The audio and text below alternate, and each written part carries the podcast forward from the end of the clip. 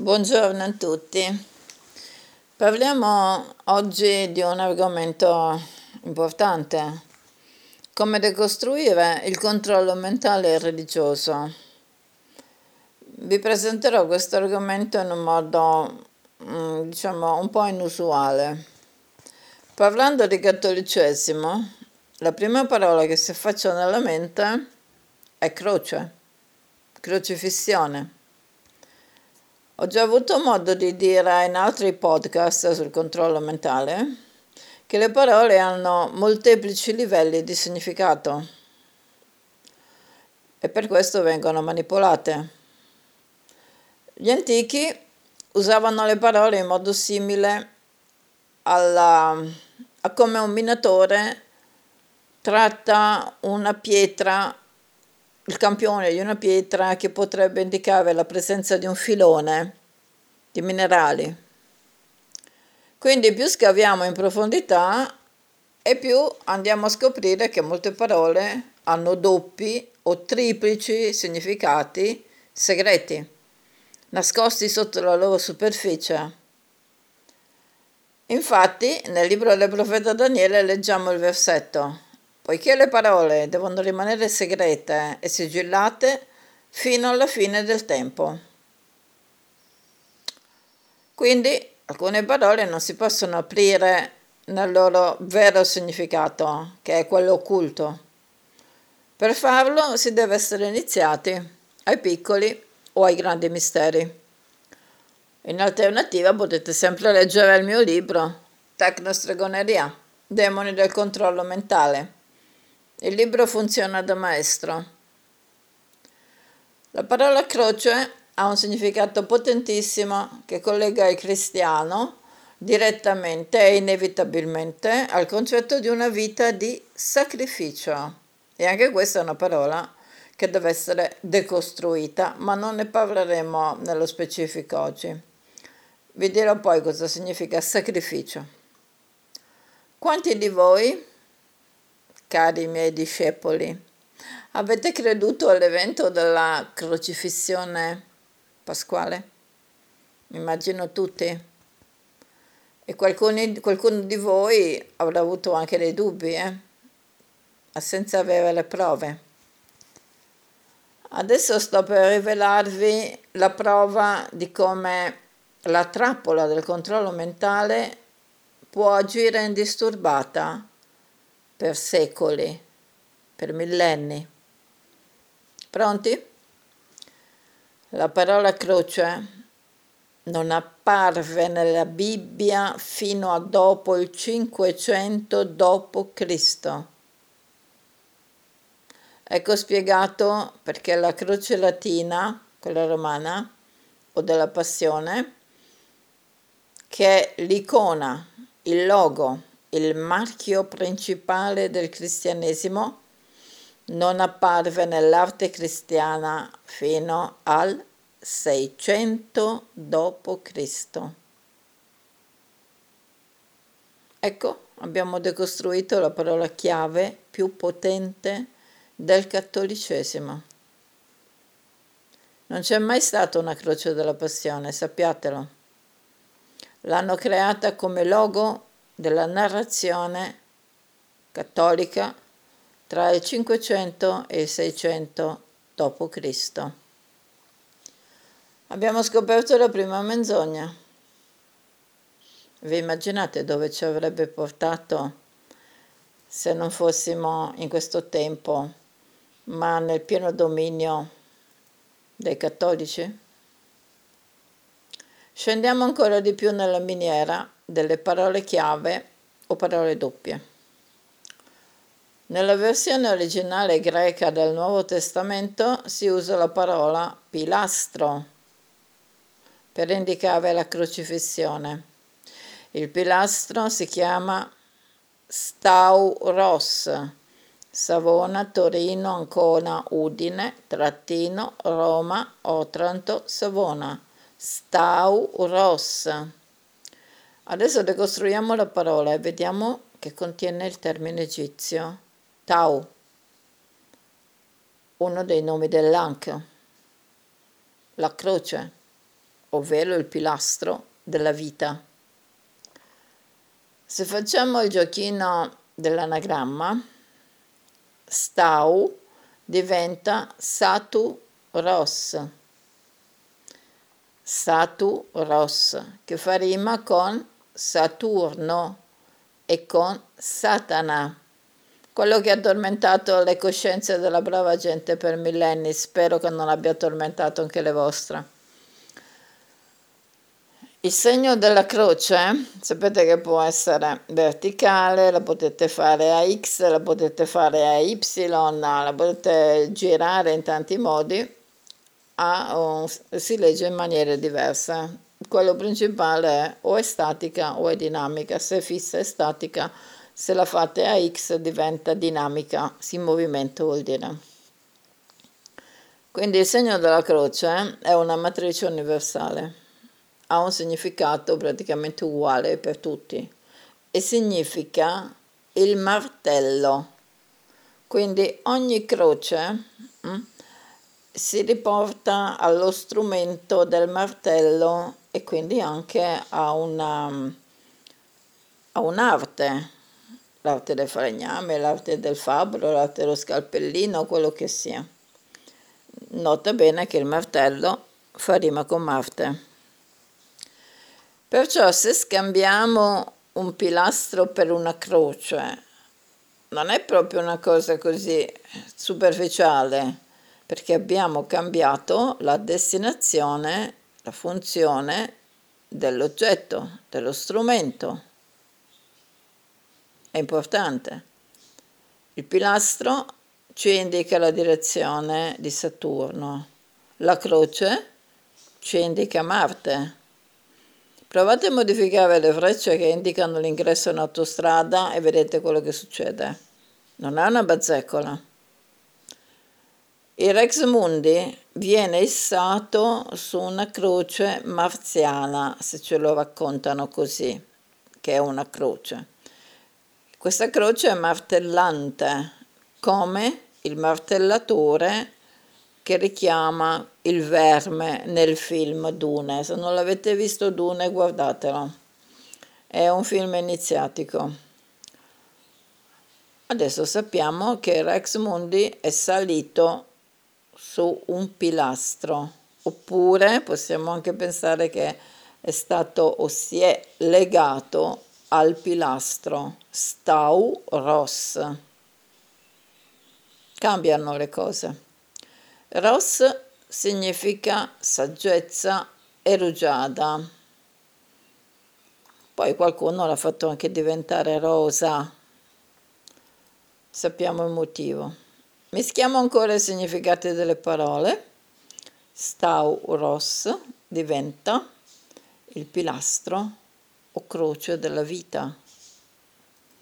Se vogliamo metterci anche un significato filosofico, possiamo dire croce della saggezza.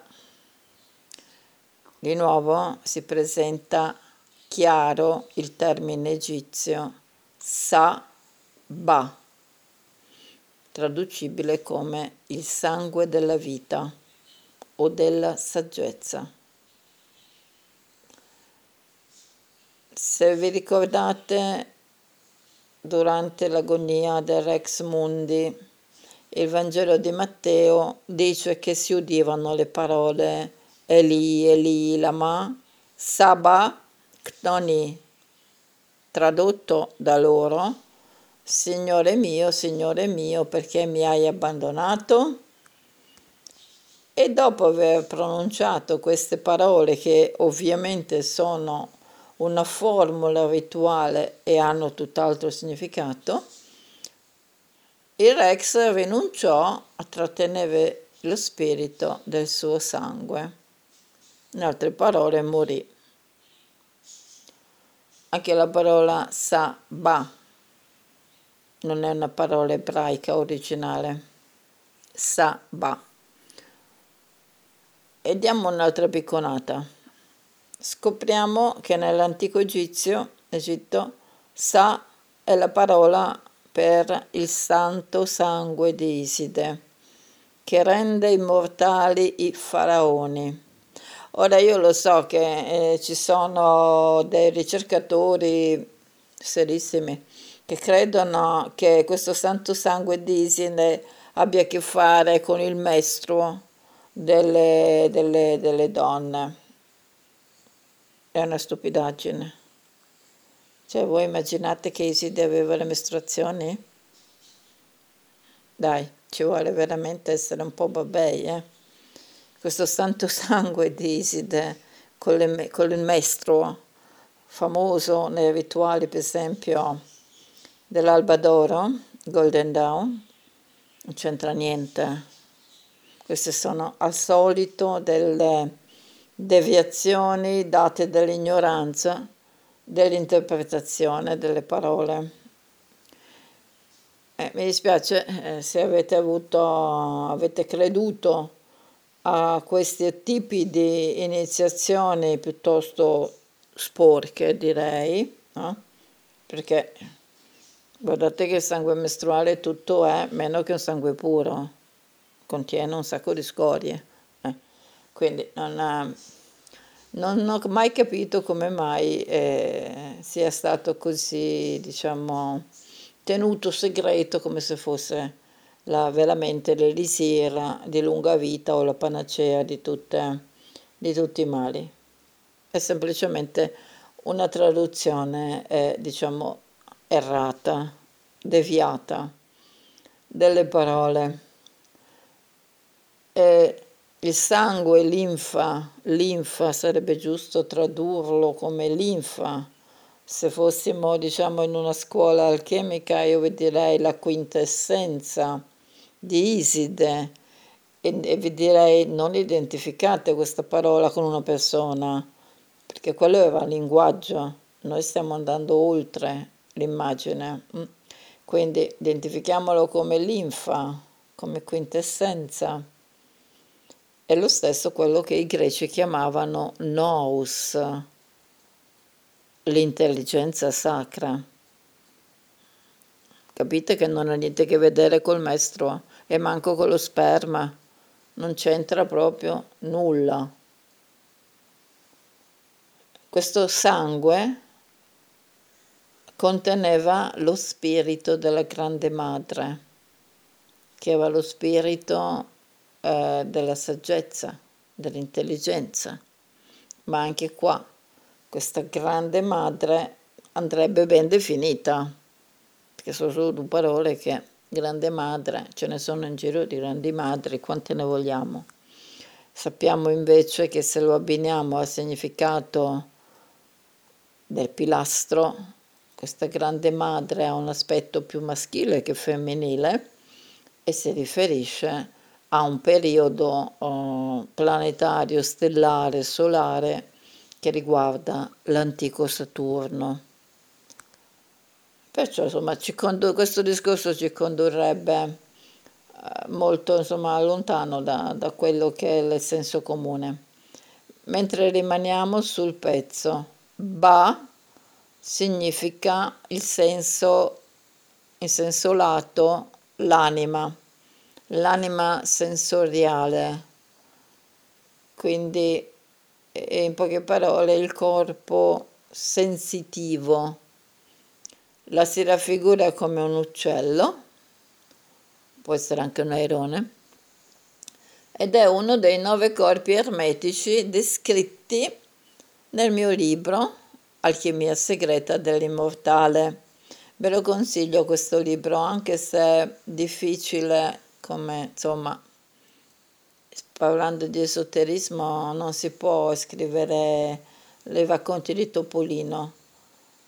Anche volendo proprio semplificare al massimo uh, le, i concetti, bisogna fare una, un attimino diciamo, di sforzo per entrare dentro oltre diciamo, al senso comune.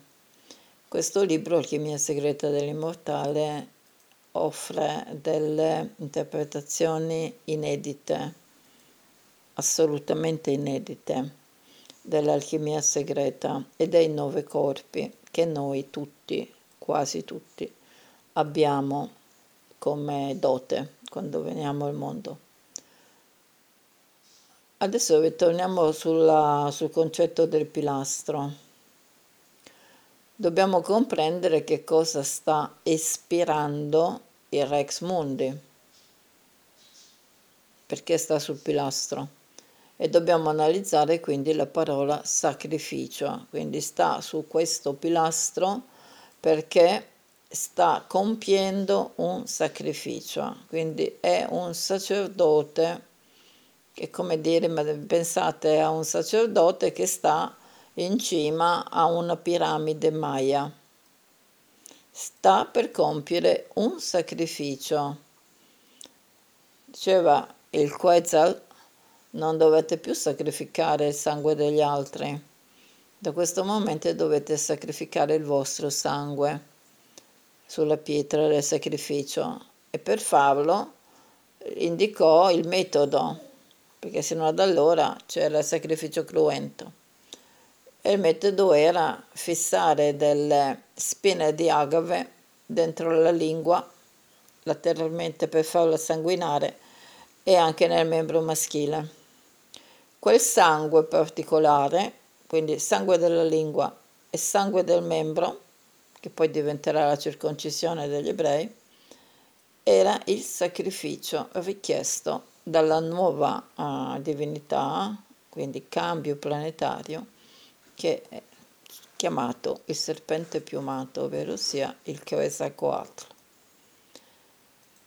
Colui che poi si legò a una zattera per fare il viaggio nell'abisso.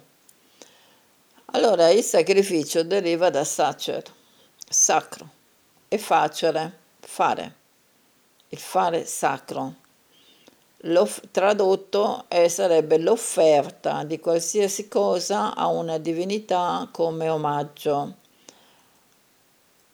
Ora, Sacer è, il Sacer è colui che ha imparato qualcosa. Eh?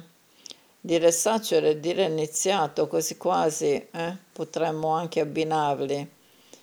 Sebbene diciamo forse l'iniziato non è chiesto di fare sacrificio esteriore, perché noi facciamo sacrificio interiore, quindi offriamo proprio la nostra natura interiore, esteriorizziamo, diciamo, quello che in noi è tenebra per ricevere, interiorizzare luce.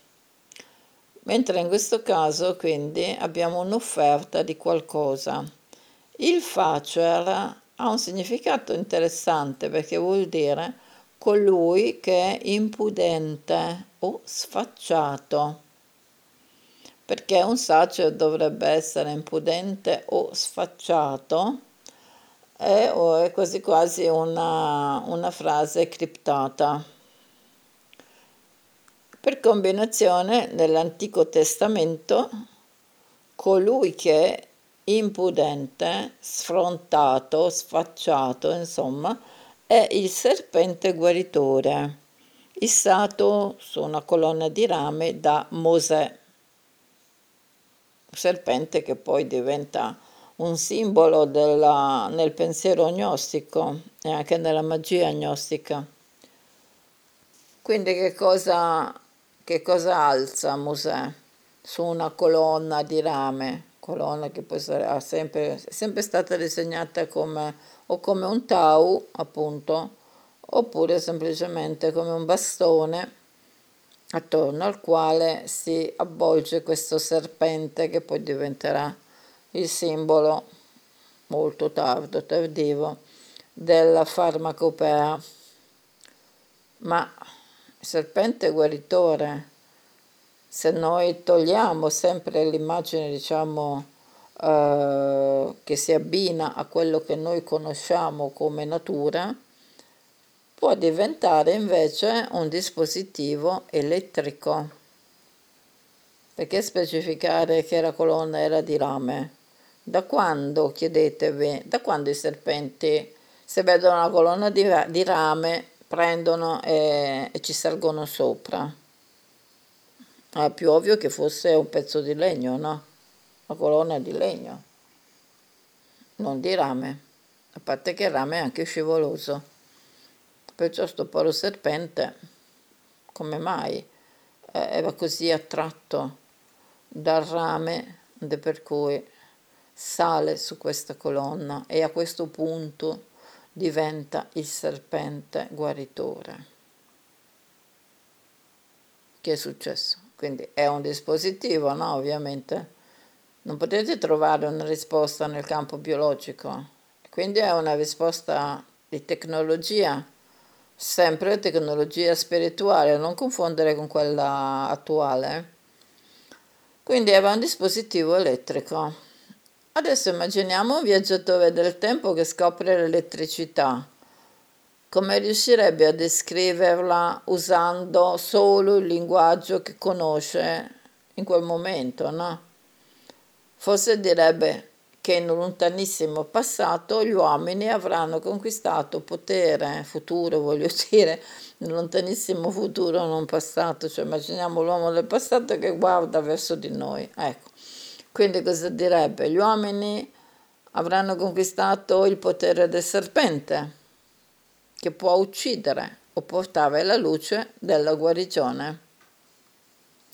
Perché l'onda elettrica, qualunque onda di energia, volente o nolente, richiama la, la forma del serpente, c'è niente da fare. È un'onda ondulatoria, quindi in natura la prima cosa che ti viene in mente, se proprio vuoi dargli un simbolo, è quello del serpente. Adesso andiamo ancora un po' più giù e facciamo un piccolo salto così. Il serpente biblico a questo punto non ha niente da spartire con il rettile, no?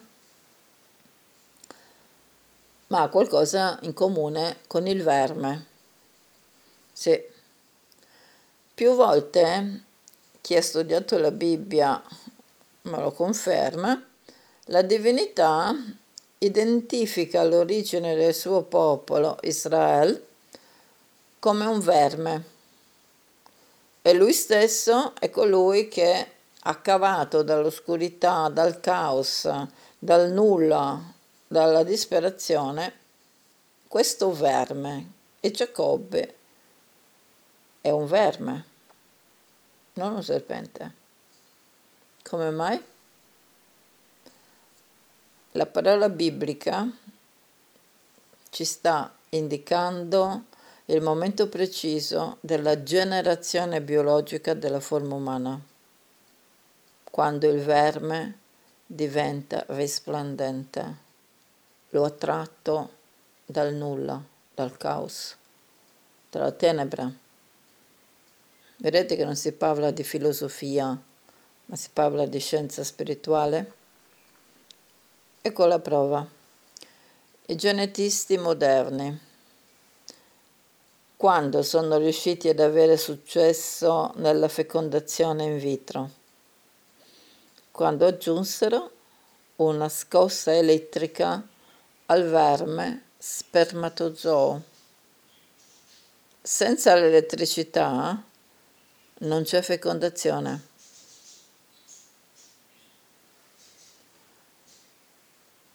È così. Il verme, la materia originale, trasformato in Giacobbe, di nuovo non guardate che, che non è una persona, il Giacobbe, salì una scala verso il cielo, quindi si mise in orbita, ok? State adesso magari immaginando le scale a pioli o una rampa di scale? No. Questa scala verso il cielo è il pilastro Ged egizio, sacro a Osiride e a Horus, il divino falco, che sarebbe il prototipo del Salvatore. I faraoni quando divenivano immortali, ascendevano su delle scale per raggiungere il nucleo nascosto dietro il Sole. Ovviamente si parla anche delle piramidi come veicolo del loro viaggio oltre questo mondo. È vero o no che la vostra visione della croce adesso sta cambiando? È come aprire una stanza che è rimasta troppo tempo senza ricambio d'aria. Concludo. Le scale, i pilastri, le croci sono scomparse, si sono ritirate. I segreti della vita sono diventati tecnologia. È già accaduto che i segreti dell'alchimia che portavano i faraoni all'immortalità diventassero cabala, arte erboristica, metallurgica, fisica e chimica. Oggi stiamo vivendo nel mondo deviato degli pseudo-alchimisti che fallivano l'impresa e diedero corpo all'attuale scienza. Ci stanno dicendo adesso che il segreto dell'immortalità è stato trovato in un farmaco oppure nel trasferimento della coscienza umana in un biorobot che non può morire perché è una macchina. Possiamo meravigliarci adesso se le linee spirituali della vera iniziazione sono così difficili da trovare che sembrano non esserci mai state? Chiedetevi perché. In ultimo, la parola Stauros non è solo l'immagine speculare di Ros Tau, il nome dell'altopiano delle tre piramidi di Giza. Si chiama Rostau, ma è anche un gioco di parole per Tauros, Taurus, il toro, sacrificato da Mitra. Questa è un'altra storia. Aspettiamo che sorgano i pianeti bene allineati e il portale si aprirà. Statene certi. Se vi è piaciuto l'argomento lasciate un like, il mio contatto è Valentin radioalchimiagmail.com, whatsapp, telegram 334 223 9007. I libri si possono acquistare in tutti gli store e adesso vi lascio con un abbraccio. Alla prossima!